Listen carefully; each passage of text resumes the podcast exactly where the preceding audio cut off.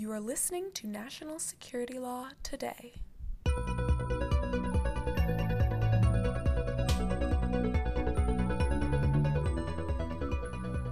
Welcome to National Security Law Today, the podcast from the American Bar Association's Standing Committee on Law and National Security. This week's episode will be a segment from the recent Women in National Security Law virtual launch panel that the Standing Committee held on June 4th, 2020.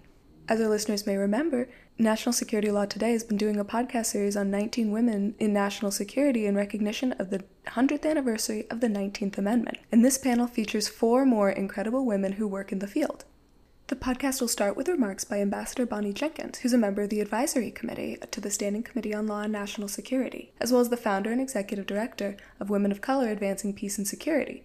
Bonnie Jenkins has had a long career in nonproliferation and previously served as a special envoy and coordinator for threat reduction programs in the Bureau of International Security and Nonproliferation in the U.S. State Department.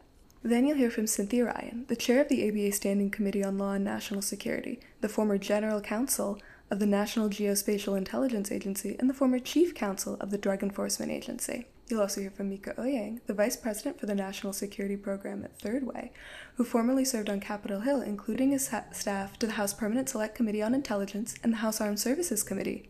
You'll also hear from Dawn Browning, the Deputy General Counsel for the National Security and Cyber Law Branch at the FBI, who formerly worked at the Foreign Intelligence Surveillance Court and the Counterterrorism Law Section in the FBI's Office of General Counsel. As a reminder, all of the attorneys who appear on our shows and at our events are here in their individual capacity and not representing any agency or firm. If you like this segment of the panel, you can hear the entire thing, including the Q&A session, on our website at americanbar.org/natsecurity, or follow the link in the notes to the show. The full biographies of all four of these panelists will also be linked there as well.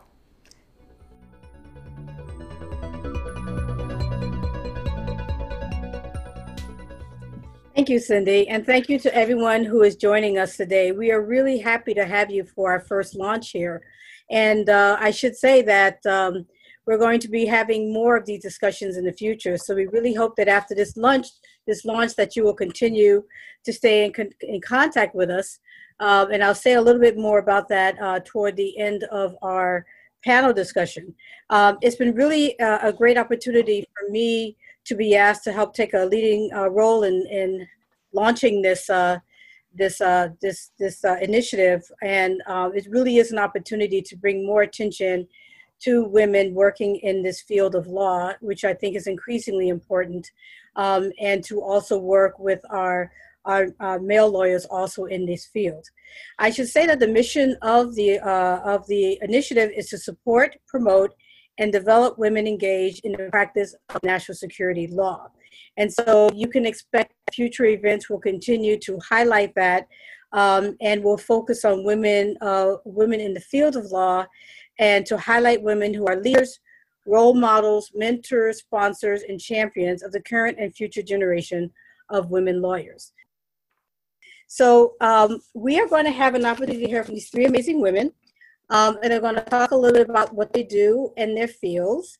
And then we're going to have an opportunity to have a dialogue followed up with some Q&As.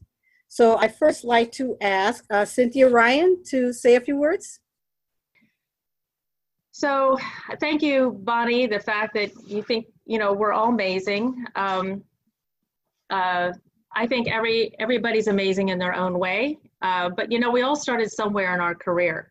And sometimes when you see us in our bios at where we are now, you think, oh my gosh, how did they ever get there? Well, I'm going to tell you real quickly about how I got into the field of national security law, because a lot of us are going to cover that. How do we get there? Because that seems to be what your questions are, is how do you get into it?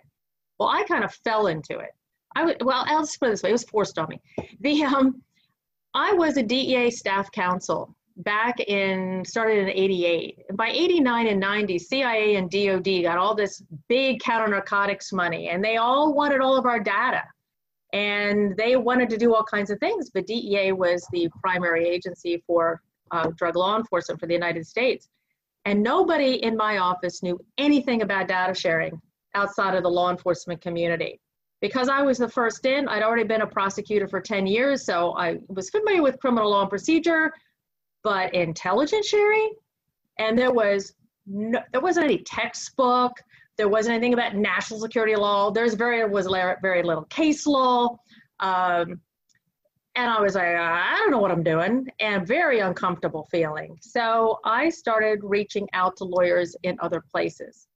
And I ended up learning literally on the job by people from great attorneys from NSA and Department of Defense and CIA, National Security Council. I was not afraid to call people. So I just started calling people, and everybody was helpful. And we learned, it was the beginning of learning how to take that unclassified, open source, law enforcement information is sensitive, but eventually it ends up in court. How do you take classified information and you don't let it be exposed in court? And how do you handle that but get the use out of it? And how do you have a trusting relationship between the communities? And that's how I started. The other point was I started going to the standing committees events. There are breakfasts with speakers, and you just get sat down at somebody next to somebody, and you start meeting people and sharing business cards and asking for help and asking for advice. And one person who's, very well known in our committee and in this field is Harvey Rishikoff, just kind of took me under his wing, just sort of paid attention to me. And Department of Justice, what is now National Security Division, then was Office of Intelligence Policy and Review, also was extremely helpful. So that's how I got started. And once I got hooked, and once I got a little bit more comfortable space in it, in learning sort of more of the law, I really loved it. I ended up being the chief counsel at DEA, and I really didn't get to do much of that area anymore. But then an opportunity came up to be the general counsel of the National Geospatial Intelligence Agency, which is one of the Department of Defense intelligence agencies. It's the stuff that looks in the sky and does imagery and geographic stuff and puts it together and helps all federal government agencies. And I bridged that by, before I left DEA, DEA wanted to get into the intelligence committee, at least a little bit of it, and I worked with the stand-up, the Office of Director of National Intelligence, to actually what that was going to look like and then how to affect that legally. And I went then to NGA, and I got to get back into now I'm on the intelligence side of things. So that was really exciting. So we go from this very beginning, and now what am I doing with the committee is one of the emphasis I brought, and what is sort of on our issue plate today is space law. Who would have thought I would know about space law? But very exciting. I'm not a technical background, but at NGA, we had satellites, and we got involved with SpaceX. We got involved with a lot of the new commercial companies coming on board that was doing imagery. And I got to know them, and I saw what a burgeoning this was going to be. This is a really big issue for national security. It's a growing issue. So if you like issues that are expanding, we went from drugs to terrorism to cybersecurity, and space is now a big issue. A lot of different issues go on there. So that's also very exciting. And so there's other people who also have been asking, has COVID-19 changed my work? Well, I'm retired, so it's not changing me except for the fact that it has changed our committee's work. And as the chair, we've had to work through, we just had a Zoom meeting, a mid-year meeting, and our conference, our annual conference, yes, we're going to have it again, but it's going to be virtual. So we're planning on a virtual event. It will still have the same number of CLE, but we're going to have a series of webinars, and we're working on some of the key current topics in national security at this time. And that'll start in the fall, and you'll see more on that. So I also just wanted to say, I started my career a long time ago. I'll just say how long ago it was. Women in national security law. I'll just say women in law when I started was not very often. I also came from Delaware, like Dawn, and I went to a law school, and 10% of the class was women. And then I became a Delaware prosecutor, which was my dream job, and I loved it, but I was one of four women, and I wasn't very well accepted, except I got to know the guys because I drink beer. But a lot of sexual harassment at that time. I ignored it and moved on and did not let it deter me. I got to DEA, had a great time. I was at DOJ a short time as well. But I think the key is that even when you're outnumbered, and at DEI I was only one of 3 SESers at the time, female SESers. I never really thought about it. I was the first chief counsel, female chief counsel DEI. I was the first NGA female chief general counsel. I didn't think about it, I just did it. And I wasn't gonna let other people deter me from the job I felt that I needed to do. And to end, we were asked me, you know, what advice do we give? My motto is know the law, find the way. I think you start out with your basics. In any area, new area of law, you try to learn what those areas are, what are some of the basic laws. You know, one of the good ways to do that is the committee has a book. It's an ABA publication. It's the U.S. Intelligence Community Law Source Book. It's a great desk book, and we update it every 2 years. But there's also the National Security Law Journal coming out of Georgetown, and some other ones you could read to get interested. And do your best at whatever you do, and network, as I've discussed. Networking is really key in keeping up with that network, and get yourself at least one mentor, usually 2. Men and women are really good mentors, no matter what your field. So I look forward to your questions, and I'll talk with you again. Thank you so much for that, and for giving some ideas and some best practices for getting into the field. And it's interesting how many women I've spoken with who got into the field not necessarily knowing they were getting into the field or falling into the field. That kind of happened with myself. So Mieke, why don't you give us some of your thoughts, please?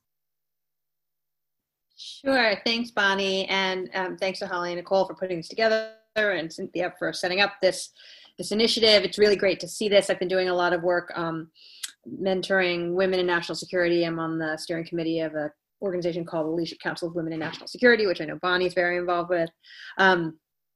And so, you know, we try and help women in this field because it's been a place where women have not always been as welcome. And, you know, in my career in national security law, I'm a little bit different than other folks. I'm not a practicing attorney, but I've sort of oscillated between national security and the law until sort of realizing that I could bring those two things together.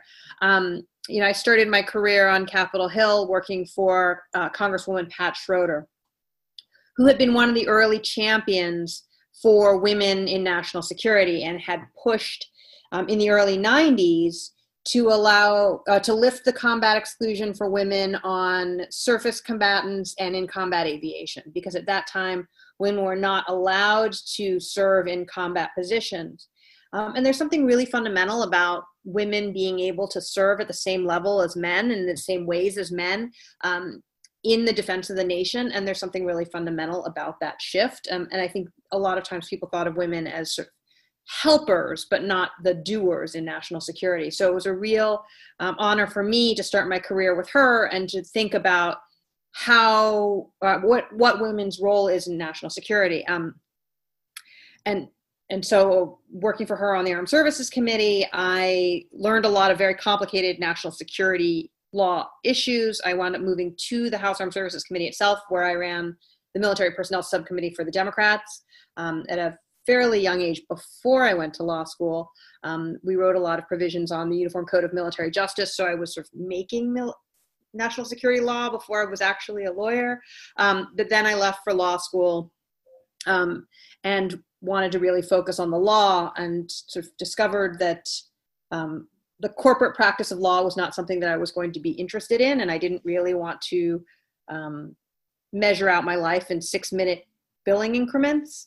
And so returned to government after law school and worked for Senator Ted Kennedy, who was a senior member of the Senate Armed Services Committee, where I was his defense policy advisor and staffed him and all those things starting in early 2003, which was just before the nation crossed the line into Iraq for the Iraq War. And so I served with him then and wound up handling a lot of very cutting edge, controversial national security law issues, of detention, interrogation, torture, questions of who is a combatant and who's not a combatant, questions of the limits on electronic surveillance and what the statutory balance on that, and then the where the rubber really hits the road on national security, the balance between the president and Congress in the exercise of its national security powers. So I got to work on a lot of those issues, and as someone who spent most of my career in Congress on Capitol Hill, I've sort of have a different perspective than a lot of folks who've worked in the executive branch on national security law. After Kennedy, I went to work on the House Permanent Select Committee on Intelligence, where I was one of a small group of lawyers there who did investigations into President Bush's warrantless electronic surveillance program, which resulted in us drafting and passing the FISA Amendments Act, which some of you may have worked on previously, and conducting oversight over intelligence programs. After I left HPSI, I came to Third Way, where I've been running the national security program ever since, and have been doing a lot more work in cybersecurity and cybercrime, which is sort of pulling me more back towards the law side of national security law. So I've seen a wide range of things.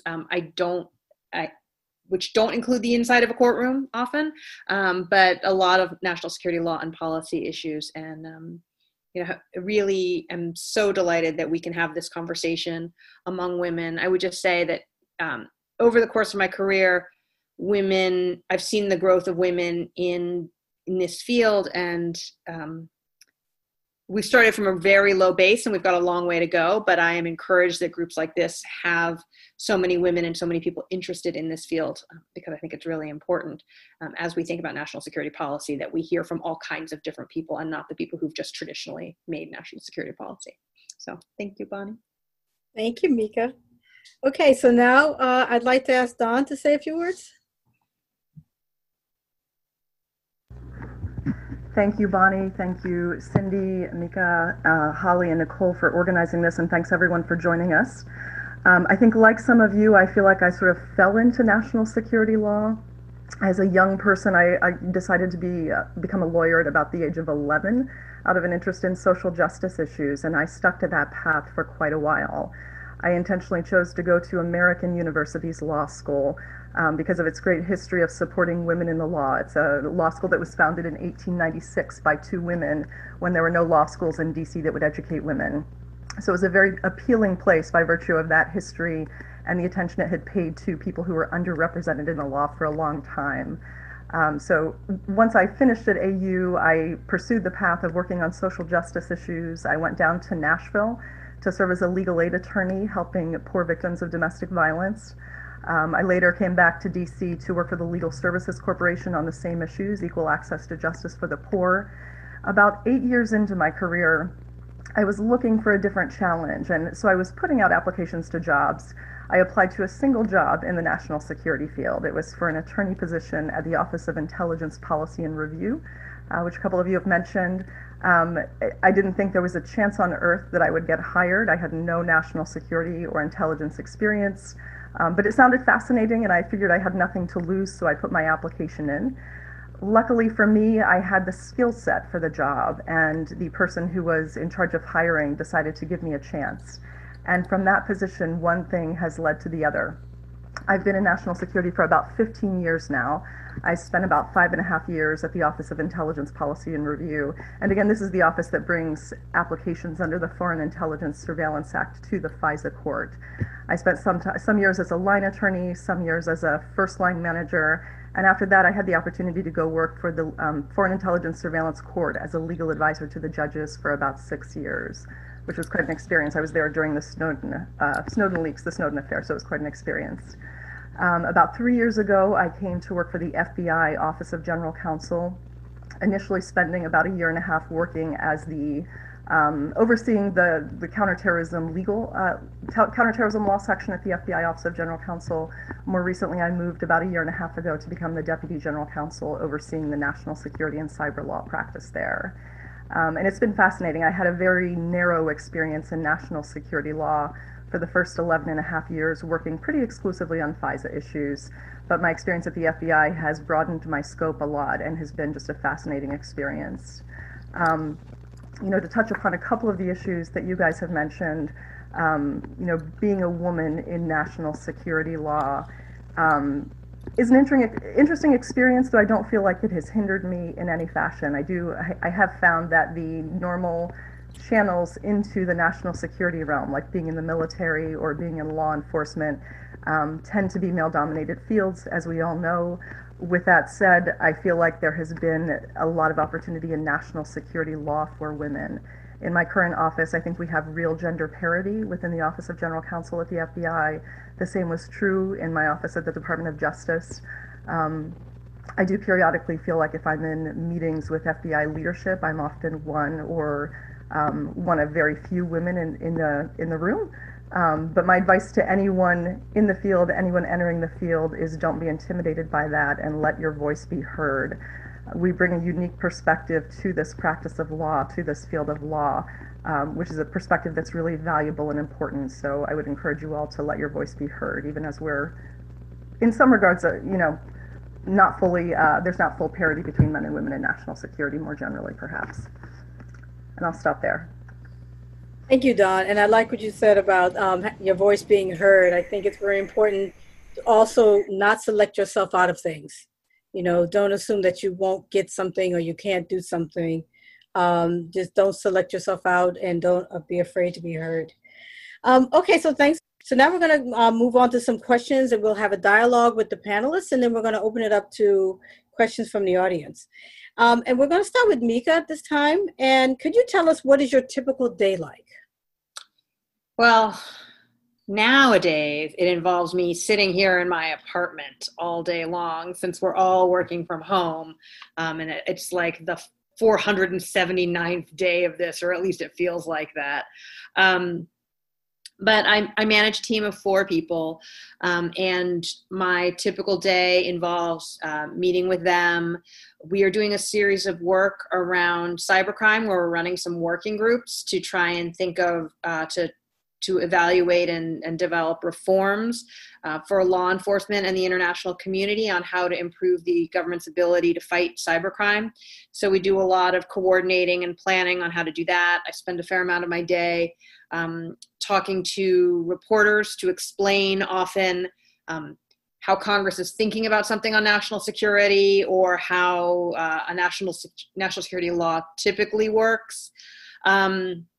And I'm also on the management committee of my organization. So we've been spending a lot of time thinking about how to manage an organization through a national crisis. And it's a lot of stuff that feels somewhat bureaucratic, but is essential, on how do you reopen an office in light of a pandemic, and how do you support your staff when they're working remotely, and how do we make sure that people are feeling engaged and safe in this really tumultuous time. So that's what a typical day feels like right now, which I think is pretty different than it used to be. I do try to find time to write a lot of think pieces, and you guys may have seen some of them. I have had a few in Lawfare recently, which is a nice outlet for talking about national security law issues.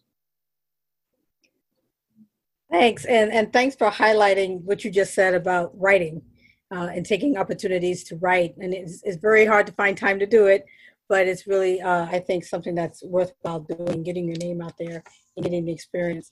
Okay, so just one thing about writing, which is, yeah, sure. Since a lot of this is about mentoring, I really want to mention an organization that I think is incredibly valuable for women who want to write more, and it's called the Op-Ed Project, and their mission is to try and increase women's voices on the op-ed pages, because I think it's a lot more challenging for women to think about putting themselves forward in these pages, and women are disproportionately underrepresented in the opinion pieces and conversations in the media around what's going on.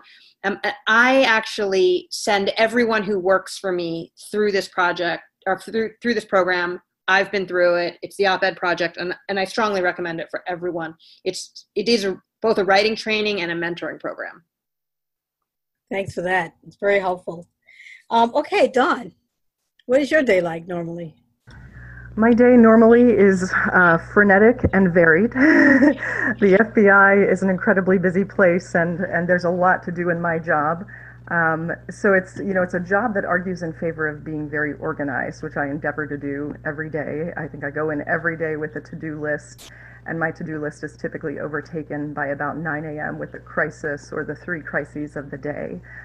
So being at the FBI, it's a place where just every day you need to be flexible and reprioritize depending on the needs of the institution and the needs of the public that we serve.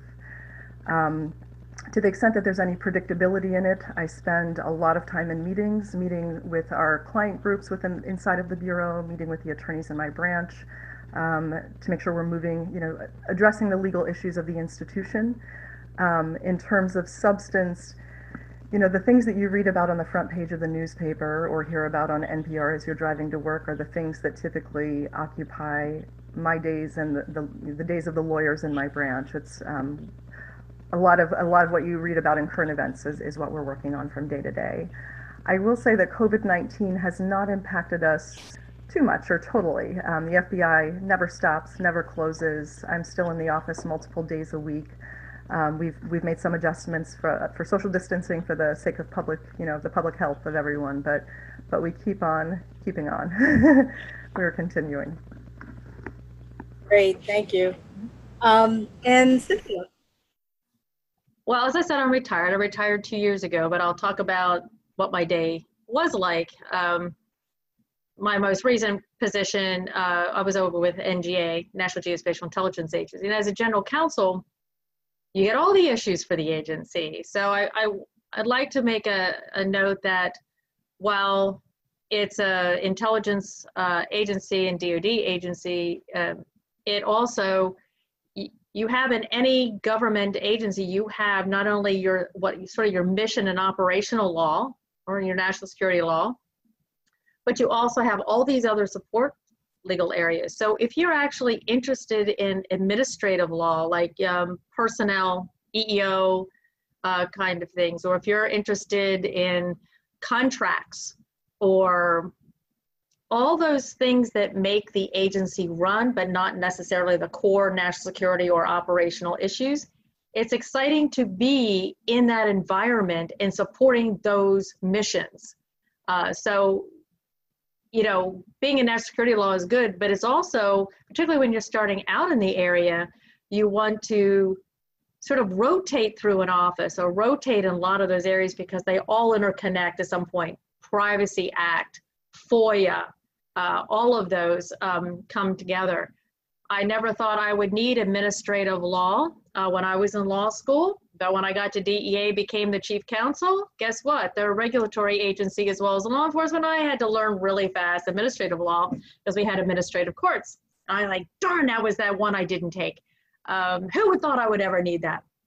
So the day was always sort of like what Dawn was saying, whether it was NGA or DEA, you always had your day scheduled, lots of meetings, lots of coordination, meeting with your clients, getting to know what their mission is. They have a new idea a minute, being receptive to that, helping them work through it. May not be the way they want to do it, but you can help them through a little more risk averse, a little risk less way. And it's always lots of issues. You could have easily 15 to 20 things come up in one day, right? And so you learn to kind of prioritize. Everything's a high priority, but then, how does that all work? And you need to be flexible. I wasn't a person when I started out my career that was that flexible. I like things set, and then I wanted to do it. And it doesn't work that way any single day. And learning that and learning to really get in your own rhythm was really helpful. So, you could have... you can have a Privacy Act matter, a dissemination information case. You might have something new, like the director of NGA one day decided he wanted to put all of our information on the Arctic Circle out in the open web. And we wanted it in 24 hours and wanted to share it with third countries. And we went, you what? And, there were licensing issues and things like that. And it was a scramble, how do you find that out? You never know what the day would bring. So it could be a variety of issues, but you learn by every one of them. And then you learn that after you've gotten that one, that was a key piece because the next thing that ended up on your plate, you never thought would happen. Actually, you learn from what was behind and that can help you get through. You just keep building your knowledge.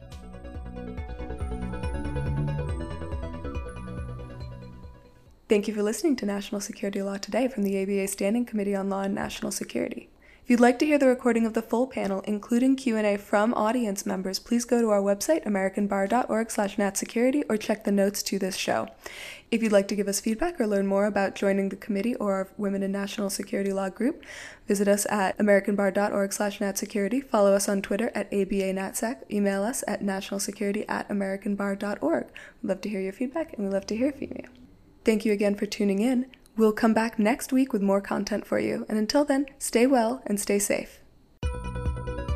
The views expressed on National Security Law Today have not been approved by the House of Delegates or the Board of Governors of the American Bar Association, and accordingly should not be construed as representing ABA policy.